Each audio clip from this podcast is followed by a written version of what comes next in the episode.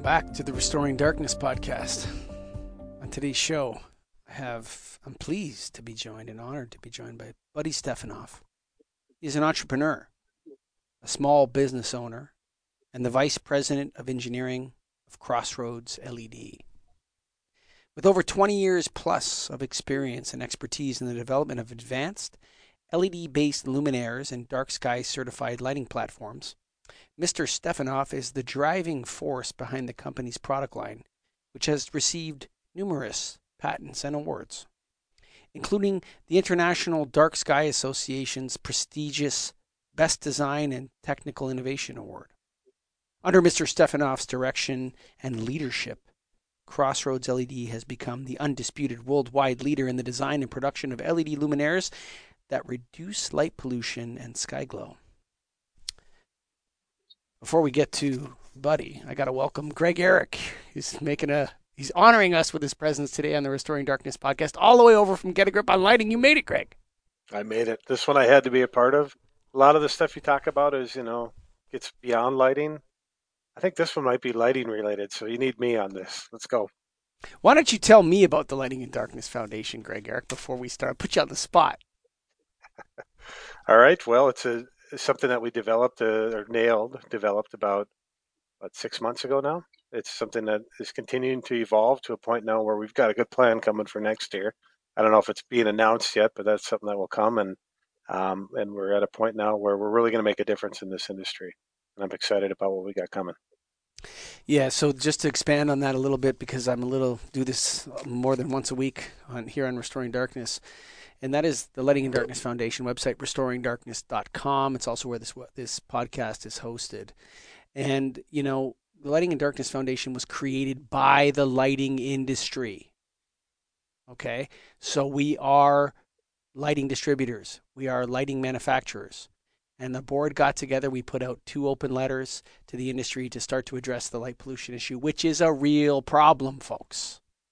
We're not talking about a metaphor. Light pollution is pollution, causes lots of damage and harm. Light trespass is trespass in the age of LED, and it's affordable. People can put it on their homes. In the old days, you'd have to use thousand watt metal halide. Now you buy something on Amazon for hundred bucks, you put it up, and you literally trespass on your neighbor's property. And so the Lighting in Darkness Foundation is going to get the lighting professionals out into the field and teach them how to measure light trespass and how to mitigate and mediate in these disputes between neighbors because people have a right to light their properties, but they have to do it responsibly. And in the age of LED, it's both affordable and easy to have irresponsible outdoor lighting at night. And so the Lighting in Darkness Foundation is the industry's answer to those problems. And so if you want to donate to this foundation, which is a 501c3, that's right, you get a charitable receipt if you're in the continental, well, if you're anywhere in the United States, Alaska and Hawaii included, you can write it off on your taxes. You go to restoringdarkness.com, you click the donate link. Why not become a monthly donor? That's right. If you care about this issue, give us a hand. And if you want to volunteer for the Lighting and Darkness Foundation, go there and click contact and contact the Lighting and Darkness Foundation's office. Buddy Stefanoff, welcome to the Restoring Darkness podcast, my friend. Thank you. You know, um, um oh, go yeah, go ahead. Oh, you go. No, I was just going to say you, you kind of hit in a, uh, a topic that we deal with all the time. Um, you know, we go and talk with, with cities, municipalities, uh, state agencies, uh, federal agencies, and it, it is really shocking how many people do not fully understand the issue of light pollution. Um, they they don't feel like um, either it's not real or it's not their problem. Um, you know, I have a, a, uh, an email from a public works director we met with last year.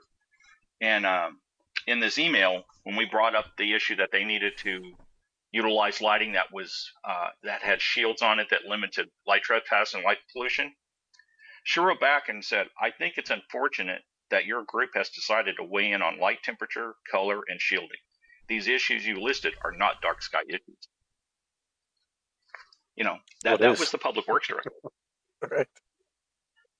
Well, um, I mean, you know, j- let me just, I know, Greg, you wanted to jump in right away, and I'm just going to comment on this. And a lot of people don't like this, okay? But dark sky is a bad term. It doesn't describe mm-hmm. anything, it's not translatable into other languages. and it tells people that the future is going to be bad. So when you say to someone, "There's dark skies ahead," oh, it's going to be really crappy. And and so the, it's not a good term. And I, you know, God bless the Dark Sky International and the International Dark Sky Association and, and, and the good people there that are working hard and we're aligned with them on this issue. The only thing we're misaligned on is that we need night preservation and darkness restoration. That's what we need. Mhm. And so when people say things like that in an email, they're betraying their um, their lack of information and their lack of understanding of the issue, because light pollution kills, um, light pollution harms, and there's so many different reasons why this is true, buddy, and we need to fix it. hmm We're working on that.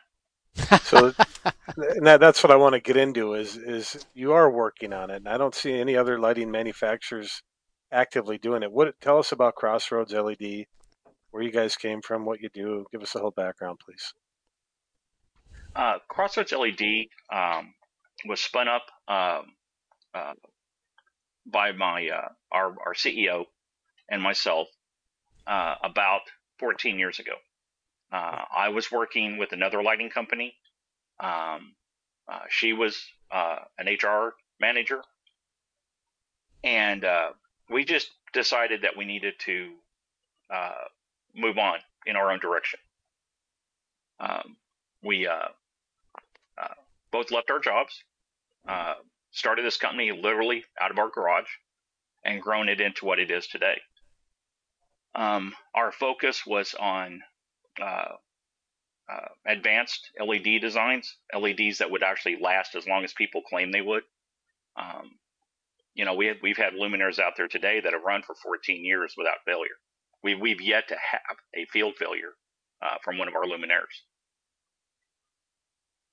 So that's Um, where you guys started with, right? Is is just making the LEDs Right. better, and then Mhm. how did you get into where you're at today, and when did you guys start getting very active in this darkness field? we got into it about five years ago. Um, we had noticed some of the installations that we had been involved with um, appeared at night brighter at a distance. We knew something was wrong. Um, we weren't really sure what the issue was. Uh, researched it, and at that time, not very many people uh, had a good understanding of what it was. But we actually went out. We actually thought we were we were horribly overlighting, and what we what we found out was we were using the wrong color temperatures. Um, at that time, we started researching the issue with dark sky. We started talking with cities and municipalities. We started talking with with um, residents that were complaining of light trespass. Um, some of these people had had issues for light trespass for 15 or 20 years.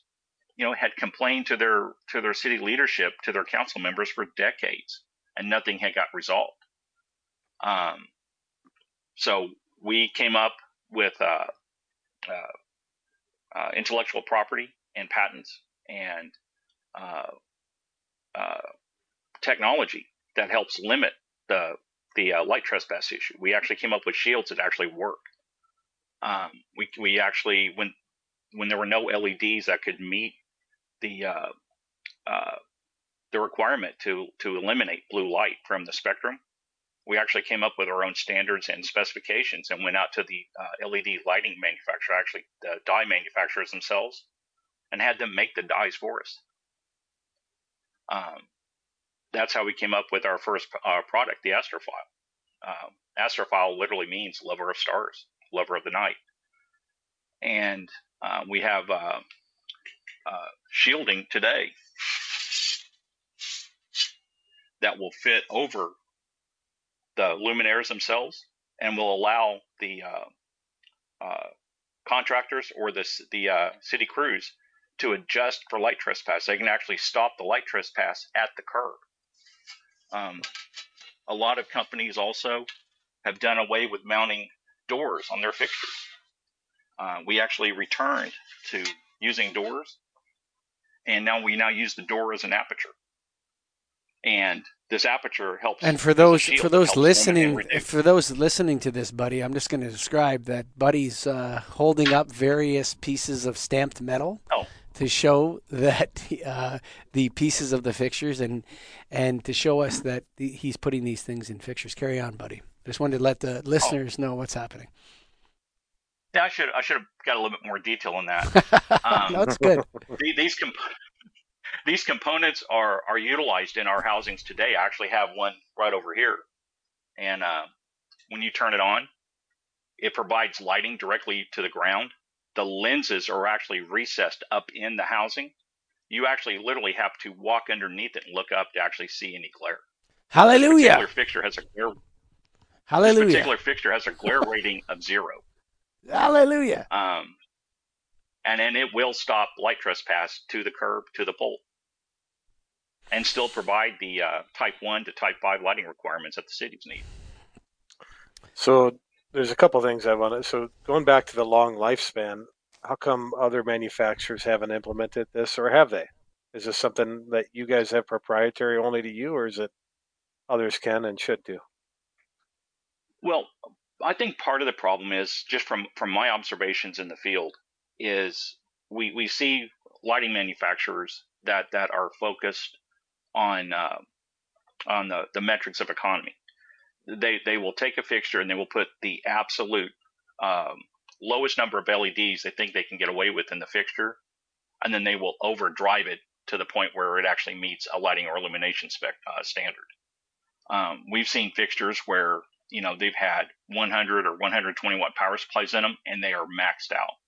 Uh, we've uh, uh, taken some of these fixtures and done optical and thermal measurements on them, and they're absolutely at the the maximum rated temperature that the LED is allowed by the by the manufacturer. Because of that, these these luminaires don't last long. I often tell uh, public works directors, you know, it, it's it's the equivalent of going out and buying uh, a high performance car like a Corvette. You know, it does come with a you know a nice warranty. It's designed to go fast, but if you take it out of the parking lot or off the dealership and put your foot in it and just drive it wide open, you know, it's not going to last very long. It wasn't designed to do that. Same thing with LEDs. That's why most LEDs today only last a couple of years. Um, a lot of people are frustrated with these corncob lights. You know, this particular one we took out of an installation that had over 300 in them. I'm holding it up to the camera because you can see where some of the LEDs are missing. That's because this luminaire got so hot, the LEDs literally unsoldered themselves from this fixture. You can actually hear them. Um, other luminaires aren't very adequately protected. Um, we've had some that we've we've opened up for clients, and they literally have corrosion on them. LEDs are burned up. Um, you know, the the power connectors are destroyed.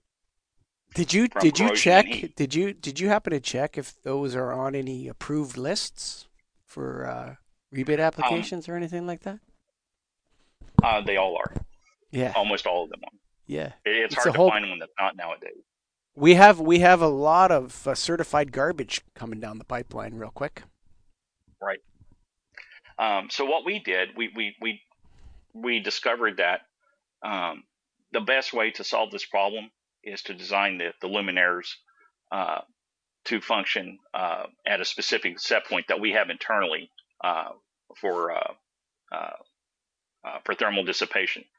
We we have them run at about 70% of their rated thermal capacity, and we've just discovered over time that if you design them to run that way, the LEDs run cooler, the power supplies run cooler, and the fixtures will will run anywhere from seven to ten years.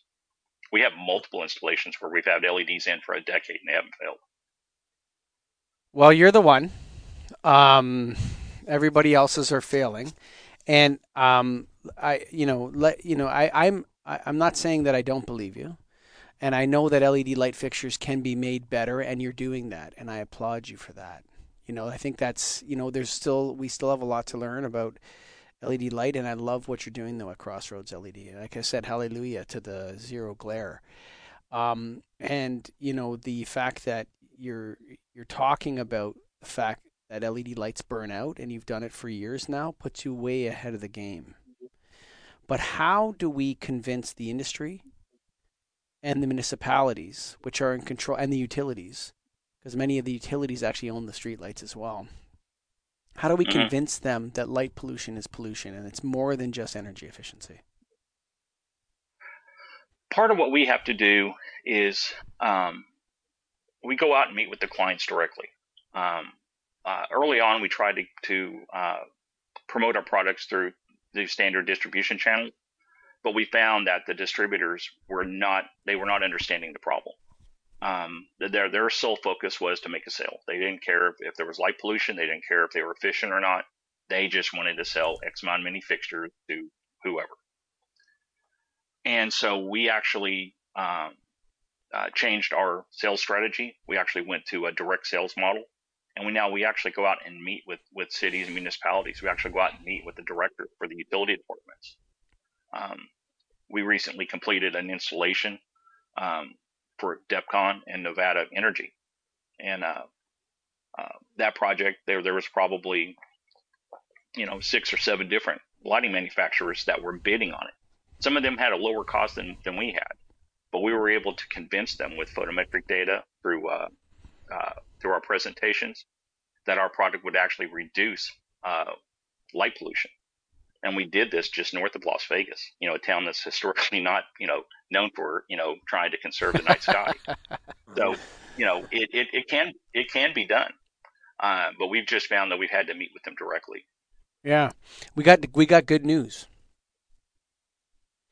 Um, the uh, you're speaking to the um, the managers of the National Association of Innovative Lighting Distributors, and one of the main funding priorities of the newly created Lighting Darkness Foundation, which is like a spin out because it has a different mandate than NAILD does. NAILD represents lighting distributors, Lighting and Darkness Foundation represents the lighting industry, but was created by mm-hmm. NAILD. And the number one priority is to create a training program for all of our members to teach them about light pollution and why it's bad, and all of their employees, and train them on how to measure and specify for light trespass and light pollution issues. And so, mm-hmm. while I agree that at the time you made that move, um, it was the right move, I think it's time to reconsider your strategy. well, you know, and, until we see something that works a little bit better than what we're doing right now, we'll, we'll probably stick to it in the short term. Um, you know, like I said, we have reached out from time to time to distributors. We've talked to some in Utah and Arizona, and you know, it, it's a it's an odd it's an odd situation. They're they're very interested in selling our products, but they don't want to approach it uh, from a dark sky uh, vantage point. They're they're they're afraid that if you if you if you bring that topic to um, the decision makers, that they will be alienated. Yeah, that's because they have no and training. That's just, that's just that, no, that's because yeah, they have no training. simply not the case. Yeah. Not only that, though, but they don't know what they're talking about, right? So, like, I, I'm just gonna, I'm gonna, I'm gonna, buddy, I'm gonna put it to you this way, okay? From the IES to the National Association of Innovative Lighting Distributors to NALMCO to AILA to everybody else in this industry, everybody's got their heads in the sand. They're not paying any mm-hmm. attention. And the fact is this the number one revenue opportunity in front of the lighting industry right now is this issue. It's not indoor LED lighting, it's not anything else. Every single light fixture, outdoor light fixture in America needs to be replaced. Period. We agree. We agree. And that's what we tell people. We, we you know, um, we spoke with a city that just had fixtures up for about two and a half, three years, and they realized that they made a very bad decision. It's disgusting. It's not. A, it's not. They didn't make a bad decision. They didn't make a bad decision, buddy. That's not the right way to put it. They've created a light pollution mm-hmm. catastrophe. Mm-hmm. This is a catastrophe. It's so bad. It's it's out. It's completely out of control. And the sooner the lighting industry, because buddy, who's going to fix this issue? It ain't going to be Buddy Stefanoff on his own. It's going to be the lighting industry no. that fixes this issue. There's way too many light fixtures. You couldn't make enough light fixtures to fix the issue.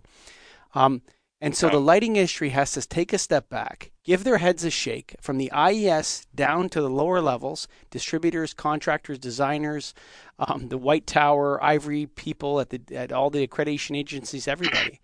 And they need to listen to what you're saying, look at some of your technology, and realize that this is not a technological problem, buddy.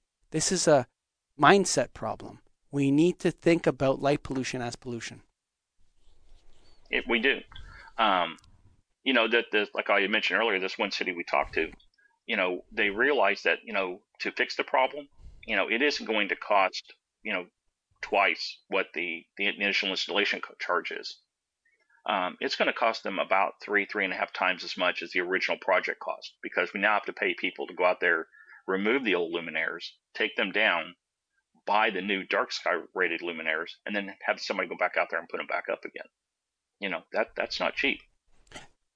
But product labeling is limited You know- to it in its effect, buddy.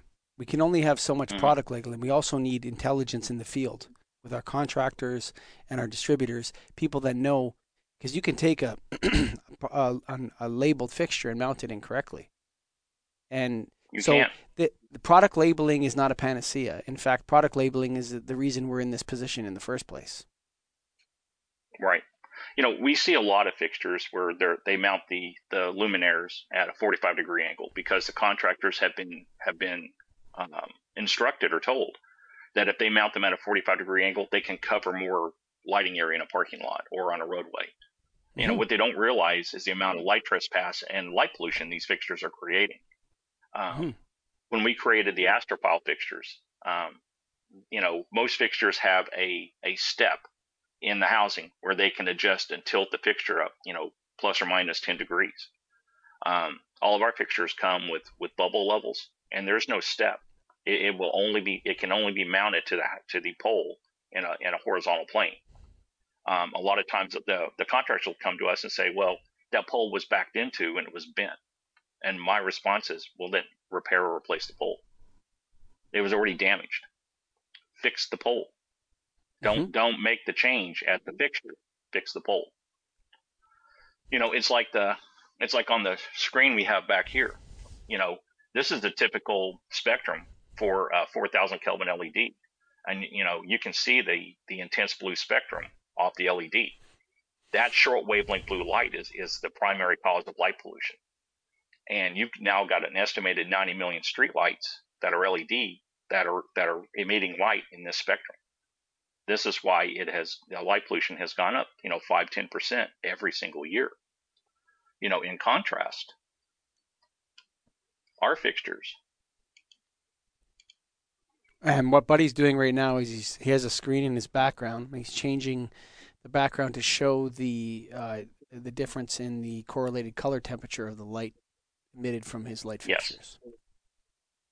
as you can see in this in this uh, uh, screen capture uh, behind me. You know there is no short wavelength blue light coming off the fixture. It's all in the amber and the red range. It actually is coming in this particular fixture is coming in at 1700 kelvin.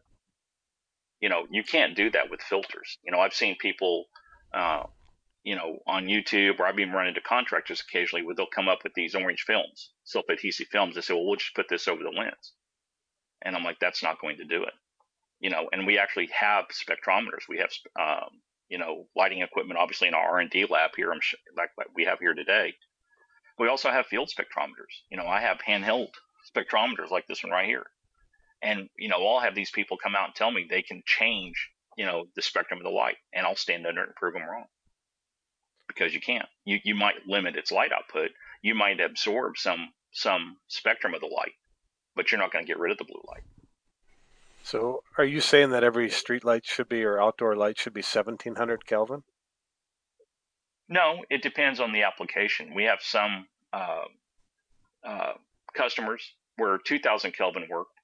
Uh, we have some customers, uh, uh, like Flagstaff has has two observatories. Have the Lowell Observatory and the Naval Observatory, and they required a very specific wavelength of light to limit light pollution. Those fixtures are actually coming in at 1600 Kelvin. What we So, what but the, what, what, we're- what, what, what, it, what, it, what, it, what, what Buddy's saying though, and I can I correct correct me if I'm wrong, Buddy, is that it's well below 2700 Kelvin anyway. well below. We a lot of companies are are starting to offer 2200 Kelvin, uh, but that's not even enough. Our our studies have shown that 2200 Kelvin will still create the same problem that a 2700 or a 3000 Kelvin LED does. And Kelvin's Uh, really the only wrong word. you- We can get into it a little bit more, but I did a podcast uh, with Mark Baker from Soft Lights and Noah Sabatier just yesterday that should be released uh, next week or what. I'm looking at the producer here. But what they described to Mhm. me is that actually people can't see better under 5000 K at night. They actually see more clearly under lower Kelvin temperature lights. This is not a question. This is proven. And so the the what we discovered in going through the different research is that right now we're Greg, we're making our street light systems. So if you were we're designing our road lighting systems to be viewed from above. So if you wanted to look at our roads from above, our roads are perfectly lit.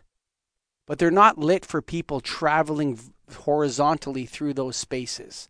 Horrible glare. That's correct. They can see less. Like if you wanted to light up to see roads from space with satellites, this is what how we've lit our roads is the best. It's is it's been our our our roads and our outdoor lighting is lit up to be seen from space, not for people walking through those particular environments. Right. Probably what Mark Baker is talking about is uh, disability glare. And that, that is a real problem. And, and he, he is correct. The higher up in Kelvin temperature you go, the worse the problem becomes. hmm And uh, So it's something to do know, with the like I said, we've rods. It- it's something to do with the rods and the cones in your eyes b- b- when you're traveling and your eyes are adjusting to dark and night and all that sort of stuff. And the way it's adjusted, I, I can't remember all the different science of it. But yeah, there's serious problem there for sure. So, and as a lighting dork, the, the takeaway is that it has to be less than 2200 Kelvin, is what you're saying. Uh, you broke up there. I, I, I didn't hear the last uh, sentence. It has to be less than 2200 Kelvin. Is that correct? Yes, that that is correct. That's from from our from our studies.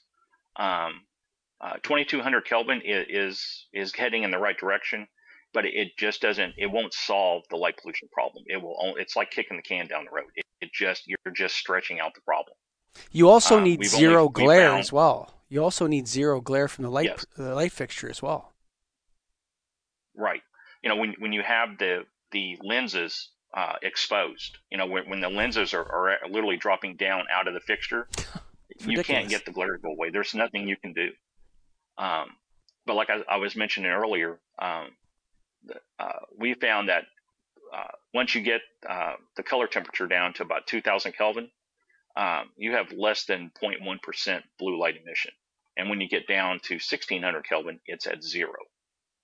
Um, these these are the the the uh, color temperatures that we offer uh, cities today that are looking for uh, reduction in dark sky.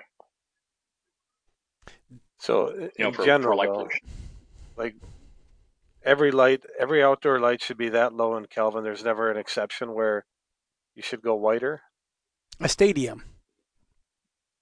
That's what I'm Um, asking. Even Yeah, in stadiums, like if they have, um, you know, if you have parking lot lighting in stadiums, uh, there's really not an issue for that. Um, if you're if you're in a, at an indoor stadium, um, you know, of course, that lighting can be, you know, as bright as intense as they want to be. If it's an outdoor stadium, um, you know, there's companies like Musco that have fixtures that have uh, shielding in place. But even Musco, uh, their their direction is, you know, we'll we'll illuminate the field, you know, while the games are going, but before and after they turn them off to limit light pollution. You know, they don't leave them on all night. Yeah. And as far as far as the success you guys have selling this, is it geographic? Because the places you've mentioned have all kind of been Southwest. Are you seeing this other uh, other places? Oh yeah, we, we've uh, recently completed jobs in Missouri. Um, we've uh, had a, uh retrofit conversions for our 2,000 Kelvin products out on the East Coast. It's it's really just about everywhere. You know, it's happening more in the Southwest right now, just because I think that there's more more focus on it right now. There's there's more discussion on it out there. Um, they've also had some uh, uh, pretty major failures out there from other lighting companies. You know, they've they've had some fixtures turn purple, fixtures turn green. You know, they've had them strobing, flashing. Um, I was visiting with a contractor a couple of years ago, and they had three shipping containers full of burned out lights, and the lights were all less than two years old. So, you know, it it it it is a problem, but but there are solutions. You, but the the first part you have to uh, that you have to take care of is meeting with the decision makers and explaining to them what the what the actual problems are. I got to disagree with you on that. with- I have to disagree with you on that 100%. I think you're starting from the wrong position. The the reason why we do this show is to tell the lighting Mm-hmm. industry this. Forget like people talk about come on talk about the health effects of lighting on Get a Grip Online. They go, we have to train the customer. Why don't we train the industry? The industry Mhm. is compl- has no idea about this. You if you walk into an electrical distributor or lighting distributor or whatever, you walk in and say I want to have dark sky. Nobody knows what you're talking about. They don't even know where to look. Yeah. And we're, we're trying to train Well, the see- end users. We're trying to train the end users when the industry has when they when they pick up the phone and they call somebody, they can call Crossroads LED, but nobody else. Well, where's the second quote? Where's the third quote? And so we, if we want to get this train really to arrive at the station, we need the industry trained, buddy. That's what I think. Well, see, I, again, you know, we can respectfully disagree, but Of course. Um, five, six years ago, five or six years ago, um, the the standard color temperatures were 5,000 and 4,000 Kelvin.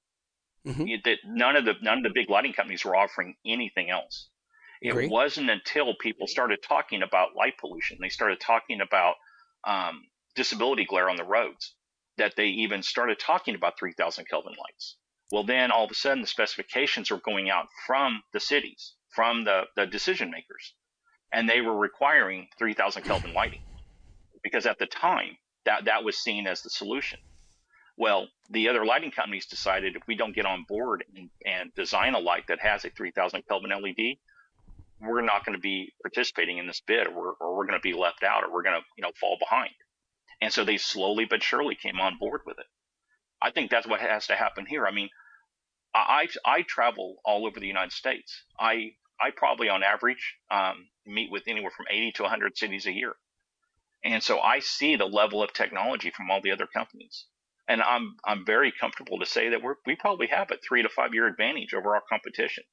We're that far ahead of them because even today I see them trying to put a 2200 Kelvin light in a fixture that was originally a three or four thousand Kelvin fixture. They didn't take into account um, uh, the uh, the issues that they that are associated with putting uh, an LED in a fixture that's not really designed for that color temperature. They they're not as efficient. They tend to run a little bit warmer, and so they tend to overheat. Um, So you're saying the lighting industry needs education? I, I think the I think the lighting industry needs to. So have we their- agree. Their, their eyes. We don't disagree. Yeah. Well, they need to have their eyes. Well, they have to have their eyes open. But the only way you're going to get their attention is if cities start specifying the lower color temperatures, and they start uh, being able to not offer them in a bid.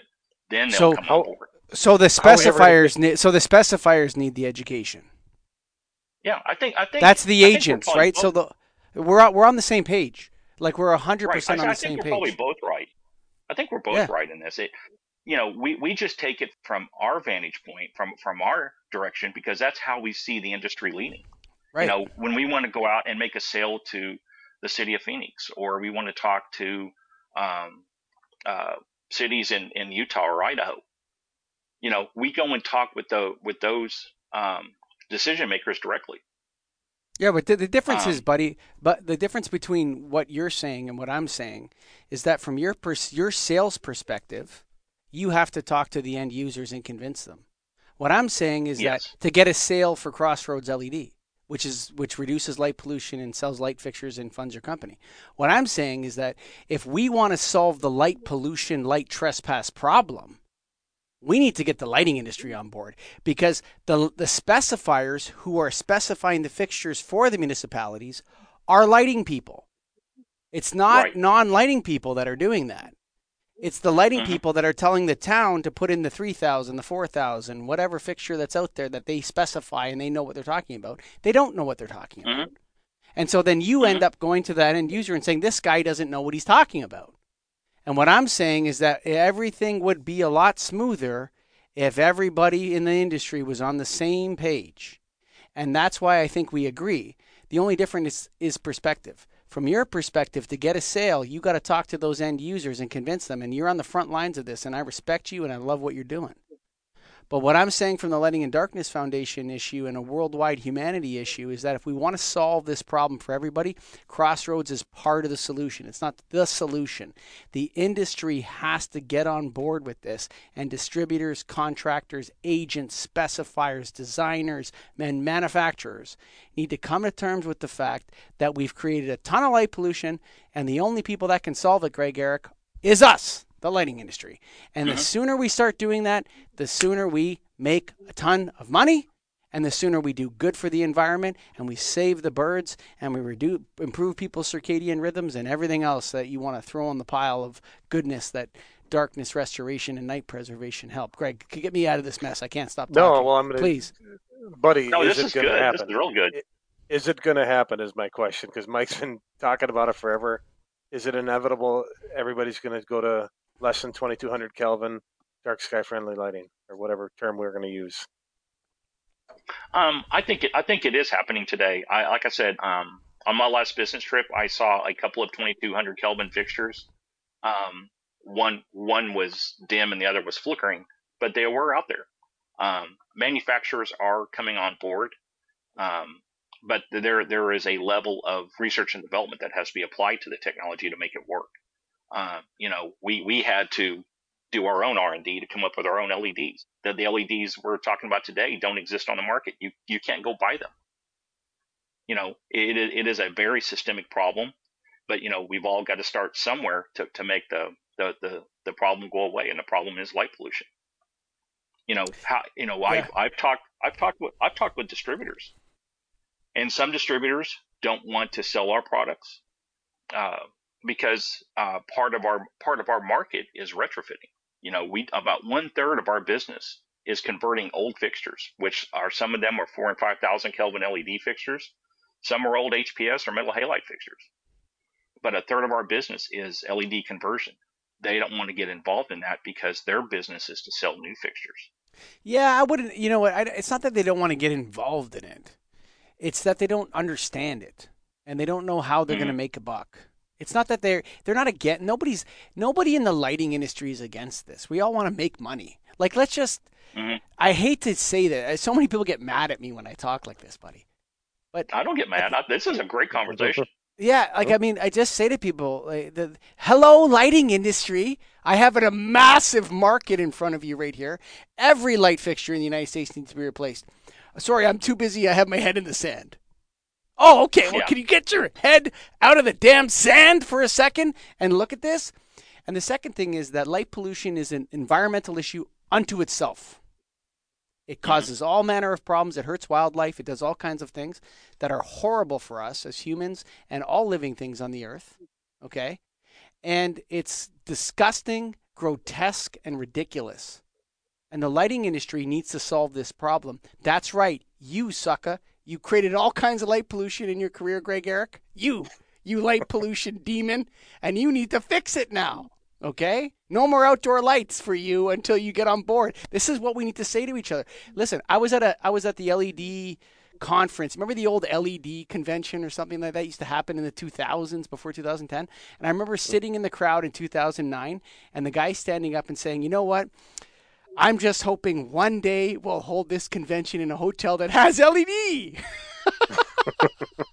I remember that with my I heard that with my own ears in 2009 or 10 or something like that. So change cannot occur, buddy, until the pain of staying the same exceeds the pain of change. Let's highlight the pain. Let's tell people this is horrible. It's disgusting. It's ridiculous. It's bad for you. And not only that, though, but the Milky Way is so beautiful, buddy. You want to see it. Trust me, it's something you want to see. Oh, I've got pictures of it. My last trip, we were out in uh, Utah. We were actually out in Flagstaff, and we stood in the, in the town plaza and looked up, and you can see it. Amen, brother. Yeah. So, folks, I want you. What's your website, buddy? Our website is crossroadsled.com. Crossroadsled.com. I'm going to call it right now, Greg Ehrich, the leaders in night preservation and darkness restoration. Forget about that term, dark sky. Nobody understands what you mean. What we want to do is we want to preserve night where it exists, folks, and we want to restore darkness to our light polluted environments. We don't want dark skies. We want beautiful skies filled with stars that are bright, actually. It's the other way mm-hmm. around. So we need to change the way we think about this. The language is important. And if you want to support this movement, you go to restoringdarkness.com right now. That's right. And there's a couple things you can do. You can listen to podcasts. You can check out the Darkness News Update, where Scott Wachter consolidates all the news in the entire world in English that's on this topic, and he puts it into a five or ten minute news brief and lets you know everything that's happening in the world on this on this topic. Or Mhm. you can volunteer for the Lighting in Darkness Foundation. You can be a web developer. What else do we need, Greg? We need a web developer right now. You're a web developer. He's too busy. He's got to do. Yeah, he's Restoring working Darkness on it, but yeah, we'll get you there. get that guy here, snap the whip because I'm going to get someone that's going to volunteer. Or you know what else you can do? If you just want to support us in our creation of educational programs for our advocacy, we're going to uh, mediate in light trespass disputes in the field. That's right. We're going to go there. We're going to train the industry how to do this. Go to restoringdarkness.com. Click that donate link right now. And after you're done doing that, go to crossroadsled.com, buddy. That's correct. Crossroadsled.com. Oh. Check it out. CrossroadsLED.com. I, I didn't know I was being cued for a, Being cued. a little being cued. there. I'm pointing at you there. CrossroadsLED.com, the pioneer. I, you know, I've done I don't know a hundred. How many darkness podcasts have we done? Hundreds, a hundred, something like that. He's giving me a hand signal. Lots of thing. This company's legit. I love the zero glare. I love the lower color temperatures. Check them out. Thanks for listening, folks.